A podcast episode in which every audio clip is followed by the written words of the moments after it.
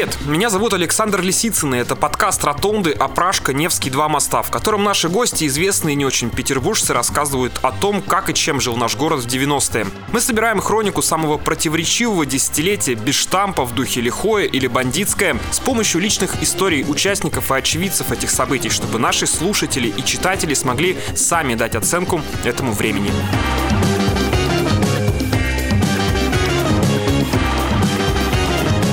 Осенью 1991 года Советский Союз практически перестал существовать как самостоятельное государство. Вся страна жила в ожидании больших перемен, в том числе и Ленинград, который уже переименовали в Петербург. Рок-музыка, ставшая саундтреком краха СССР, как будто потеряла свою актуальность. Эйфория свободы вылилась в другое музыкальное течение – дикий-дикий рейв 90-х.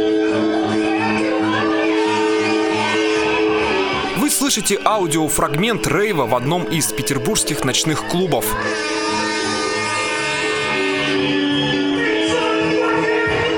Впрочем, рейв-движение началось в стране еще до начала нового десятилетия. В Горбачевскую перестройку в СССР уже проникала западная культура. Все начиналось с телевидения. Первый герой этого подкаста, точнее героиня, американка итальянского происхождения Марина Алби. В конце 80-х молодая студентка из Нью-Йорка заканчивала аспирантуру и получила заманчивое предложение отправиться в Советский Союз, чтобы стать продюсером серии знаменитых телемостов между СССР и США. Да, я ушла из аспирантуры в 85 1995 году, потому что было... Тогда Горбачев был генсек в Советском Союзе, и я занималась телекоммуникацией. Мы, мы делали эти спутниковые связи между залой Америки и Советский Союз. И я была как продюсером, и потом очень много получила отзывы и шум, можно сказать. Но пошло-поехало, я открыла свою компанию, и мы начали устанавливать спутниковые антенны в Америке, чтобы принимать советское телевидение.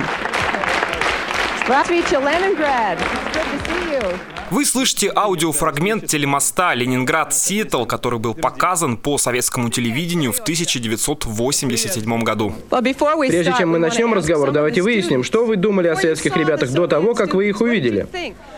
Мне трудно сказать, какое у меня мнение о вас. У нас не было возможности узнать, какие вы. У Марины Алби получилось успешно запустить свою карьеру на советском телевидении. С этого момента девушка жила на три города. Нью-Йорк, там родители и друзья по университету, и Москва с Ленинградом. В первой столице Алби занималась бизнесом, а во второй предпочитала отдыхать. Здесь Марина познакомилась с местной молодежью, которая называла себя художниками. На самом деле это была очень разношерстная компания. Форцовщики, модельеры, рокеры и просто бездельники. Еще в конце 80-х, до распада СССР, Марине Алби удалось показать своим ленинградским друзьям Америку. Ну и, конечно, гости из Советского Союза сразу начали расспрашивать Марину Алби про ночную жизнь самого большого большого мегаполиса в мире? Я студентка была, и, конечно, для меня э, я познакомилась с этой культурой через своих э, советских друзей, потому что ко мне начали приезжать в гости, когда открыли железный занавес, и ко мне приехал первый Африка Сергей Бугаев,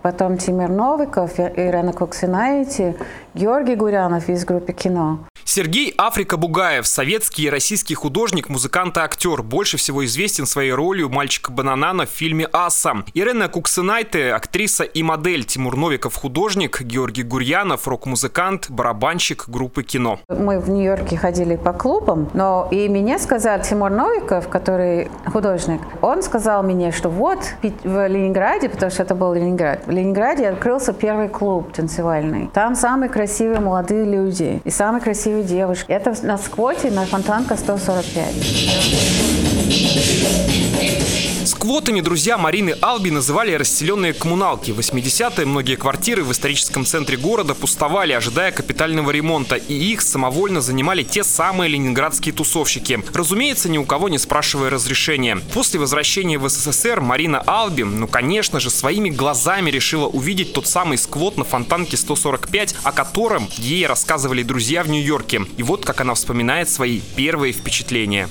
В Ленинграде было так. Молодые люди негде жить. Куча пустых домов. Э, бед, беднота в стране. Да? Вот это самое ужасное было время, 90-е годы. И выбирали себе красивый дом на Фонтанке, старый дом Никого там нет, какие-то бомжи живут. Заходит, находит квартиру, открывает дверь, и там был просто красота неописываемая. Там мраморные подоконники, какой-то костюм, э, там, камин, э, лепка, но все в руинах. И все сделано как коммунальные квартиры. Но грязно, ужасно. Крысы бегают, мусор везде. И молодые люди, и иногда девушки начинают это все убирать. И они ломают стены советские, которые там коммунальные. И получается красота. И они берут все, что они могут найти на улице. Например, там какой-то брошенные булочные, там какие-то неоновые лампочки. Они берут эти неоновые лампочки, приносят. На помойку находят там какие-то там лампочки, какие-то стульчики, какие-то украшения. И они создали такое место, которое просто неописываемой красоты. И когда я первый раз пришла, и они, ну, там было неоновое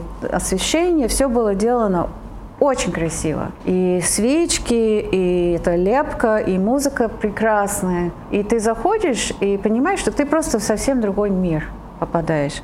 Потому что на улице страшно, холодно, темно, грязно, ничего нет, все злые, все боятся. А ты заходишь туда, а сразу красота. Время там не существовало, потому что, ну, во-первых, в Питере зимой всегда темно, летом всегда светло. Все сломались э, часы, ни у, никого не было телефонов, поэтому ты не знаешь, сколько времени. И люди просыпались, засыпали, приходили, уходили. Был постоянно такой поток. Что? Я закат показываю. Нет, еще Ой, Евгений, никому. Только в архив, секретный архив. Вы слышите аудиофрагмент любительской съемки, сделанный в 90-е в сквоте на Фонтанке 145. Мистер Президент. Петербургский писатель и телеведущий Илья Стогов в конце 80-х, начале 90-х был, по собственному выражению, молодым, позднесоветским светским львом. Но, несмотря на этот статус, он мог только мечтать о том, чтобы быть желанным гостем во всех петербургских сквотах, а их тогда в городе, кроме Фонтанки 145, было немало. А это же все э, ну, совпало с тем, что накануне того, как СССР развалился, там был принят какой-то городской план реновации очередной. И в центре расселили огромное количество домов, предназначенных под снос. Их было просто вот огромная куча. Причем таких домов, про которые ты сейчас даже в жизни бы не подумал, что они могли выйти на, на снос. А их полностью расселили и заколотили. И все эти будущие легенды сквотинга, они все рассказывали, что ну, технология простая. То есть ты с утра встаешь, выпиваешь чашечку кофе, идешь гулять.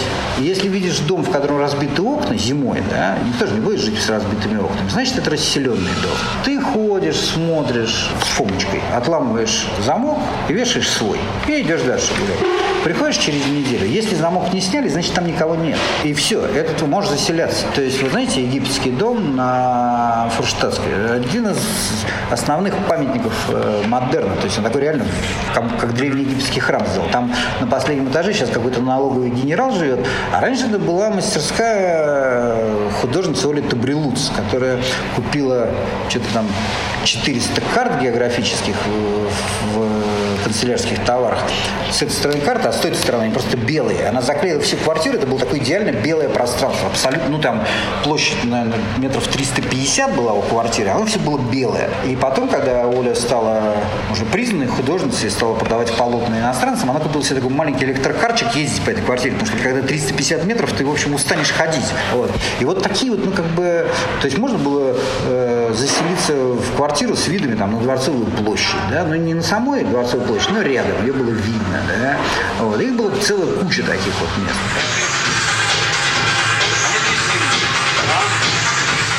Вы слышите аудиофрагмент любительской съемки, сделанный в одном из петербургских сквотов в 90-е. Самые дикие тусовки в начале 90-х, по словам Ильи Стогова, были в доме на Пушкинской 10. Во флигеле этого исторического здания располагалась кабаре «Арт-клиника» с ведущим Романом Трахтенбергом, а на этажах несколько сквотов. Я очень жалею, что совершенно нет видео, вообще нет видео, потому что это сейчас, это, ну, это не восстановить. То есть там, это же был, ну, действительно такой вот Ноев ковчег какого-то такая вот помесь Ноева ковчега и фильма «Мэд Макс». На первом этаже там была вот эта арт-клиника, где первым э, конферансье был Трахтенберг. Там вот был не, не ведущие вечеринок, а типа главврач, не официантки, а медсестры. Там наливали спирт в какие-то мензурки. То есть там вот какая-то вот э, медицинская история, она прям везде были какие-то кресты эти красные, там бар с этим стетоскопом стоял. Вот такая медицинская какая-то история. Но это был такой рок-н-ролльный. Там я один раз видел, как очень известному перестроечному э, музыканту там в тубзике две девушки делали оральный секс. То есть там люди приходили пописать, а он так стоял скромно в стороне, причем долго стоял, но человек, в общем, возрастной, и все происходило не быстро, их две было. Такой в кожаных джинсах. А вот на каком-то там на шестом этаже была фишка, вот фиш-фабрик. Вот это был как бы рейверский вообще угар какой-то. Там все было в каких-то кислотных узорах. И первый раз, когда я в жизни, ну, я довольно поздно, я, году в 95-м, когда пошел первый раз в эту арт-клинику, там где-то между третьим и четвертым этажом спал пьяный мент на лестнице с кобурой. То есть меня интересовало, что у него была фуражка, свалившаяся с головы, расстегнутая кобура, он такой весь в форме был. Это был какой-то ноябрь или декабрь, как-то холодно было. Он в шинели прям спал пьяный. Вот. И там что то не происходило. То есть там на каком-то четвертом этаже на балконе жил козел, который он блеял, там, его кормили травой. Э, вот такая абсолютная территория вот полной свободы и вседозволенности в плохом смысле слова. Там вот ужас что творилось. После краха Советского Союза в стране появилась рыночная экономика. Тусовщики Петербурга поняли, что могут неплохо заработать на своих вечеринках. Сквоты потихоньку теряли популярность, им на смену приходили ночные клубы. Или, как их тогда называли по-модному, найт-клабы. Самым легендарным найт-клабом стал «Тоннель», открывшийся в заброшенном бомбоубежище на Петроградской стороне. Основателями клуба были те самые художники из квота на Фонтанке 145, в том числе промоутер и диджей Алексей Хаас, который к тому моменту стал мужем Марины Алби. Она признается, что бывало там нечасто. Дикий отрыв вошедших во вкус петербуржцев пугал девушку, и не зря. На одной из вечеринок в 1994 году чуть не произошел настоящий политический скандал. Я ходила в туннель ходили, но это было несколько раз мне нравилось ходить, а потом это было просто как работа мужа. Ходил, играл на пластинке, люди ходили, танцевали, но это было очень страшно, был очень драматический момент, когда у нас там немецкий диджей был, они пришли, был э, до, игры доброй воли, э, я не помню в каком году, и они сделали такой чистка города, Игры доброй воли – международные соревнования, которые проходили в Петербурге летом 1994 года. И пришли ОМОН в туннель, всех на пол, а немецкий диджей не понимал русский язык, и они ему зубы там с Калашниковым побили чуть-чуть, и я потом снимала на видео его, и он рассказывал, как это случилось, и сдала эту кассету в немецкое консульство. Потом ОМОН на следующий день позвал мой муж туда, и они отдали все деньги, которые они брали, и просили прощения, и сказали, давай мы будем ваши крыши сейчас. Илья Стогов рассказывает, что наркотики и бандиты были тогда главными символами и одновременно главными проблемами всех ночных клубов Петербурга? Ну, сначала они вообще, это было, туннель была история для приятелей. Потом вот решили, что вот э, они поездили в Европу, посмотрели, как это может выглядеть, решили открыть. И сначала, конечно, в голову не приходило, что это может быть связано с криминалом. А эти люди поперли. Это называлось вот, э, вечеринка белых рубашек, когда диджей смотрит из-за пульта, а там, блядь, вот весь зал, они все в белых рубашках. В кабак идем, так надо рубашку белую надеть. У них были, так они ходили в спортивных штанах и кожаных куртках. А под кожаной курткой майка была. Ну, раз в кабак, тут майку снимали, надевали белую рубашку, а остальные все то же самое. Вот они были в спортивных штанах и белых рубашках. И танцевали все, как будто это тренировка вот по какому-нибудь муайтай. А если они еще и жрали эти наркотики, это пиздец было, насколько неприятно все. И весь зал вот такой. Вот. И они попытались как-то там, наняли парня, который должен был говорить, что стволы кладем, там такая решетка была, ну, такие клеточки, вот там типа 6 на 6, это сколько получается, там 36 клеточек было. Так вот, в каждой решеточке лежало по два ствола, и не влезали, то есть их было дохрища. А если он не хочет сдавать, а как ты его заставишь, да? То есть этот несчастный парень из охраны, он открывал дверь, там стоят вот эти вот люди, блядь, вот с такими носами. Говорит, ты им говоришь заученную фразу. В 90-е годы везде, на каждом шагу ты слышал одну и ту же фразу. У нас частная вечеринка, вам отказано во входе. Ну, то есть, и что ты предъявишь, да? Если частная вечеринка, до свидания. Тебя если не хотят видеть, это не государственная. Ты не можешь настаивать, а частная. Тот достает ствол, говорит, ладно, проходите. Все, блядь, они проходят. И потом в результате они наняли мента. То есть они наняли мента в форме. Он э, как бы ни, ничего не мог сделать, потому что он, это вне рабочее время, это не, не контракт с его начальством, просто ему лично платили, там, не знаю, 5 долларов за вечер, да, и там какой-нибудь майор усатый такой рыжий там стоял, но когда он в форме, да, они там открываются своими стволами, там, блядь, мент в форме. Что ты ему сделаешь, да, если он тебя выгоняет, ты вроде как должен подчиниться. Сотрудники милиции, чтобы хоть что-то подзаработать в 90-е, продолжает Илья Стогов, стояли на фейс-контроле многих ночных клубов Петербурга. Времена для правоохранительных органов были тяжелые и опасные, и самое безобидное из того, с чем сталкивались милиционеры на таких подработках – грубость и хамство. То есть мне было на тот момент там, ну, 20 там, с небольшим лет. Я был журналист. При средней зарплате в стране долларов 12 я зарабатывал ну, долларов 800. И я, когда мне становилось совсем жарко, я выходил покурить на улицу, говорил, сюда иди, давай сбегай, пивка мне принеси, ну только ты мозг свой ментовской включи, блядь, ты в прошлый раз сказал холодный, ты, сука, принес какое-то теплое. Ну, ты вообще дебил, что ли? Давай быстро туда и обратно. Он говорил, сейчас, сейчас, холодненького принесу. Майор, блядь, милиции. И он мне, 20-летнему какому-то там чму, на, приносил, говорил, вот, пожалуйста, хорошая? Я говорил, хорошая. А, бери сдачу, можешь оставить себе. Вот так это, это я не, не вру, все так себя вели. То есть не мент, никакой. То есть, ну, когда меня менты забирали, я с ними дрался, да, и это как бы еще было неизвестно, кто из нас победит. Потому что если нас, допустим, было трое, а их двое, да, они мы одного возраста, да, одной весовой категории. Наваляем и уйдем, да, и ничего не сделаем. Сейчас, если бы я хотя бы подумал так себя вести, я просто сел навсегда, да, а тогда это было нормально совершенно. То есть они грабили нас, а мы били их. Что касается тусовщиков из различных питерских ОПГ, они хотели не только отрываться на танцполе, но и получать процент с прибыльного бизнеса. Марина Алби столкнулась с разгулом бандитизма в 90-е лично и даже придумала свой собственный способ борьбы с шантажом и вымогательством. И когда у меня были проблемы с бандитами, но если я хотела там что-то делать, и были такие моменты, я всегда говорила с их мамами, потому что единственный человек, который боится бандит, это его мама. Да, это было два или три раза, когда надо было достучаться до бандита какого-то. Нет, но чтобы он не, не приходил каждый день, чтобы он не приходил каждой неделе и требовал деньги. Надо объяснить, что мы уже платим другим людям, что мы хорошие, что мы не хотим ничего плохого. Пригласите его на вечеринку. Я обычно сказала, представилась, сказала, что ну, я такая-то, у меня такой муж. Но я им сказала, что всегда было в мой плюс, что я родилась в Италии, потому что итальянцев любили все в России и в Советском Союзе. Это было как, ну, трогательная дружба какая-то, я не знаю почему. Наверное, там много коммунистов были в какое-то время. Вот. А я, ну, говорила обычно, что вот, я такая-то, и мой муж такой танцевальный клуб для молодежи, и вот у нас такая ситуация, и ваш сын вот так, и, пожалуйста, поговорите с ним, скажите, что мы хорошие, что мы хотим, ну, дружить, и чтобы он э, немножко мягче с нами общался. Вот так. Юрий Милославский, промоутер и еще один герой этого выпуска, рассказывает, что его главной страстью в 90-е были не обычные клубные вечеринки, вроде тех, что проходили в тоннеле, а масштабные вечеринки-перформансы. Часто местом проведения таких рейвов становились петербургские дома культуры. Ну, это была такая история, да, это была история в ДК Нарвский, который еще не был ни, ни дискотекой Штирс, ничем. То есть он просто был прям ДК. Вот, мы туда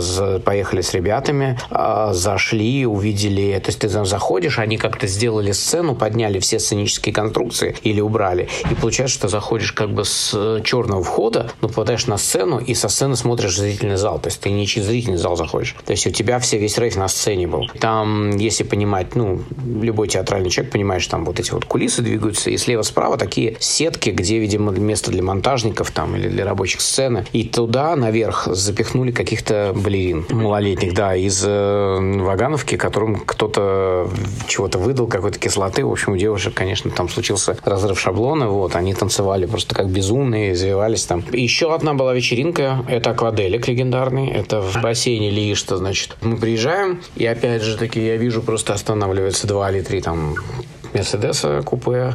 А только после Америки как раз очень хорошо понимал цену этим Мерседесам, потому что для Америки это очень была пафосная и престижная машина. Здесь это был как бы такой расходный материал, учитывая, что они все были ворованными. Вот, ну, тогда это как бы не, не понималось, но и вот я помню, что выходили молодые парни с кучей каких-то баб, с кучей телефонов, с кучей каких-то друзей. Все эти тусовочки шли э, внутрь. На удивление, кстати, там было очень э, хорошо все обставлено с точки зрения сервиса. То есть ты, ты приходил, ну, это советский такой бассейн. Ты приходил, тебе выдавались полотенца, тапочки. Ты, в общем-то, ты мог идти в зону для купания совершенно спокойно. А народ танцевал на вот э, часть, вот где, откуда пловцы ныряют. То есть там такая большая, типа такая, не подиум, а часть бассейна вот это вот, где старт сам. Вот. И вот за этими стартами там народ танцевал. Э, я как раз тогда помню, услышал э, Moby Go э, трек. Он был вообще просто, по-моему, его раза три играли. Или мне показалось так, или просто, ну, это прям, вот у меня почему-то вечеринка в бассейне, ну, Акваделика, она ассоциируется именно с этим треком.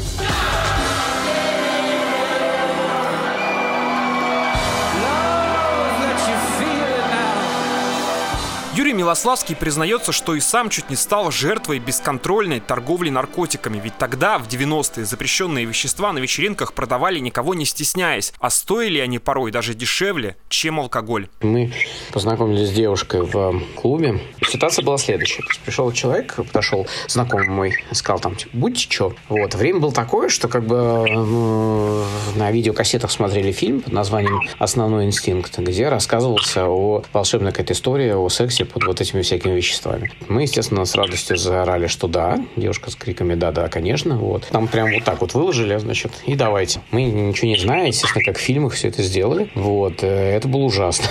Я могу сказать, что мы чуть конь не двинули. Время пролетело моментально через Через э, какое-то время вечеринка закончилась, причем очень быстро. Я говорю, а как это так? Не прошло 15 минут, вечеринка-то все. Он говорит, нет, уже прошло 6 часов, ребят. Вот. И таким образом мы ехали домой, э, в метро тоже напивая под себя по стук колес что-то. Ну вот, и придя домой, просто словили какую-то адскую дикую измену, бегали. Не было не заснуть, не уснуть, не лечь. Ну, в общем, это был, конечно, полный трэш. Ну вот, я потом спросил, что это было. Мне сказали, это был какой-то жесточайший полнейшая хрень э, синтетическая, вот, и я так, опа, вот, вот это было, конечно, э, лишнее. Ну, это реально, потому что там, ну, у девушки-то плохо сердцем стало, то есть, конечно, если ну, не, не, не сильно, конечно, но как бы некая аритмика нарисовалась, и я думаю, что если что, мы, конечно, друг друга не откачали.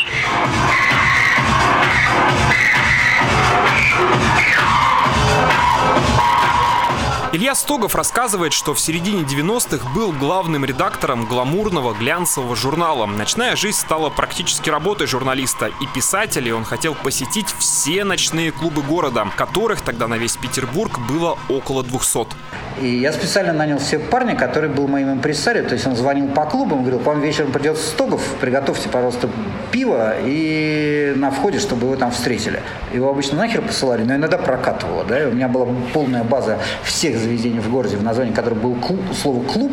Если там правильно помню, их было что-то 185 клубов у нас на тот момент. Причем, э, ну, это я где-то там в 96-97 году я поставил себе цель посетить все, причем я, ну, типа, посещал, посещал э, четко по списку. Некоторые из тех, которые посетил, не закрывались, открывались новые, но я и туда ходил. То есть я думаю, что реально больше, я, может быть, больше 200 клубов посетил в жизни. Большая конюшина. Первый, то ли последний дом, почти угол с мойкой.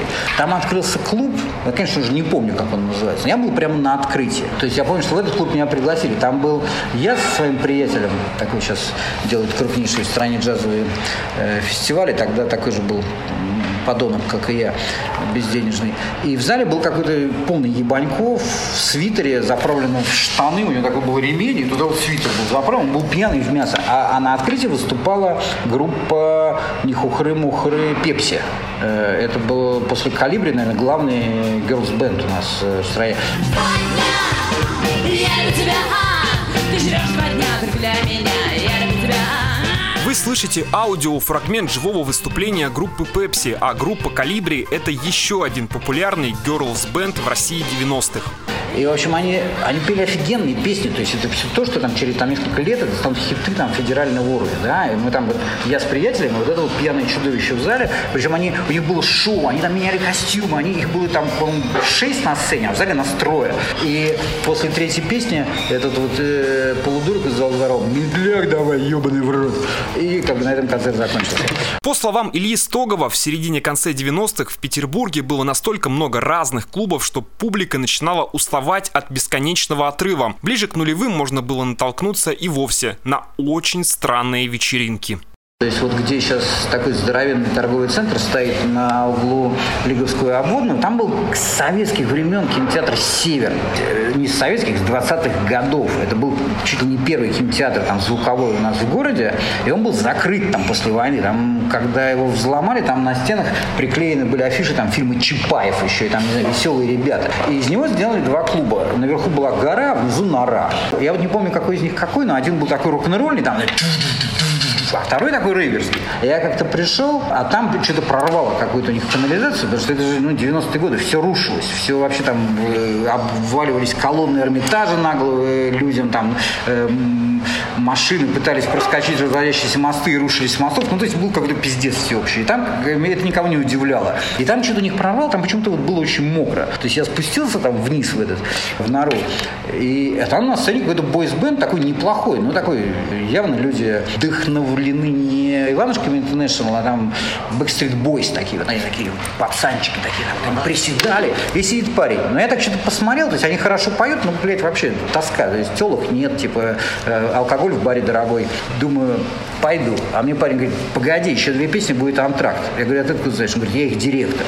Ну, то есть вообще там никому нет, один директор, типа, а нас, ну, то есть можно было нарваться на какие-то абсолютные жемчужинки. То есть действительно, вот завтра эти люди станут федеральными звездами, а сегодня, блядь, вообще никого нет. В 1998 году в России случился дефолт. Наступила новая эпоха, законы стали куда строже, а денег у тусовщиков стало куда меньше. Эпоха дикого-дикого рейва 90-х подошла к концу.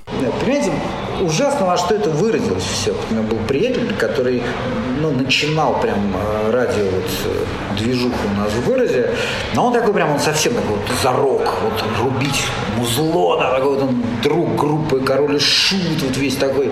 И мы как-то с ним сидели, и вот в это вот в гламурное вот это десятилетие, первые там два срока Путина, мы как-то сидели в каком-то, извините за выражение, японском ресторане, жрали суши, и он мне все говорил, что вот э, где твой рейв, где твой рейв? Он типа сдох, а, а рок-н-ролл, он никогда не сдохнет, а я ему говорил, что да нет, да все наоборот. Потом говорю, ну, ну вот, ну посмотри, во что это выродилось. Думаю, куда он показывает-то? А потом посмотрел, я аж прям ужаснулся. А я не слышал, но в углу правда сидел какой-то диджей. То есть в этом японском ресторане был свой диджей. Он так тихо, такой какой-то лаунж такой с двух компакт-дисков свалил, такой там, такой звук дождя миксовал с какими-то там рояльками. Думаю, блядь, это вот, ну то есть вот эти боги 90-х годов выродились до того, что он в японском ресторане играет, а его никто не слушает вообще. Вы слушали подкаст «Ротонды» о Пражка Невский 2 моста, в котором мы рассказывали о рейв-движении в Петербурге 90-х. Ищите наши истории на всех актуальных платформах с подкастами. Пока! Пока!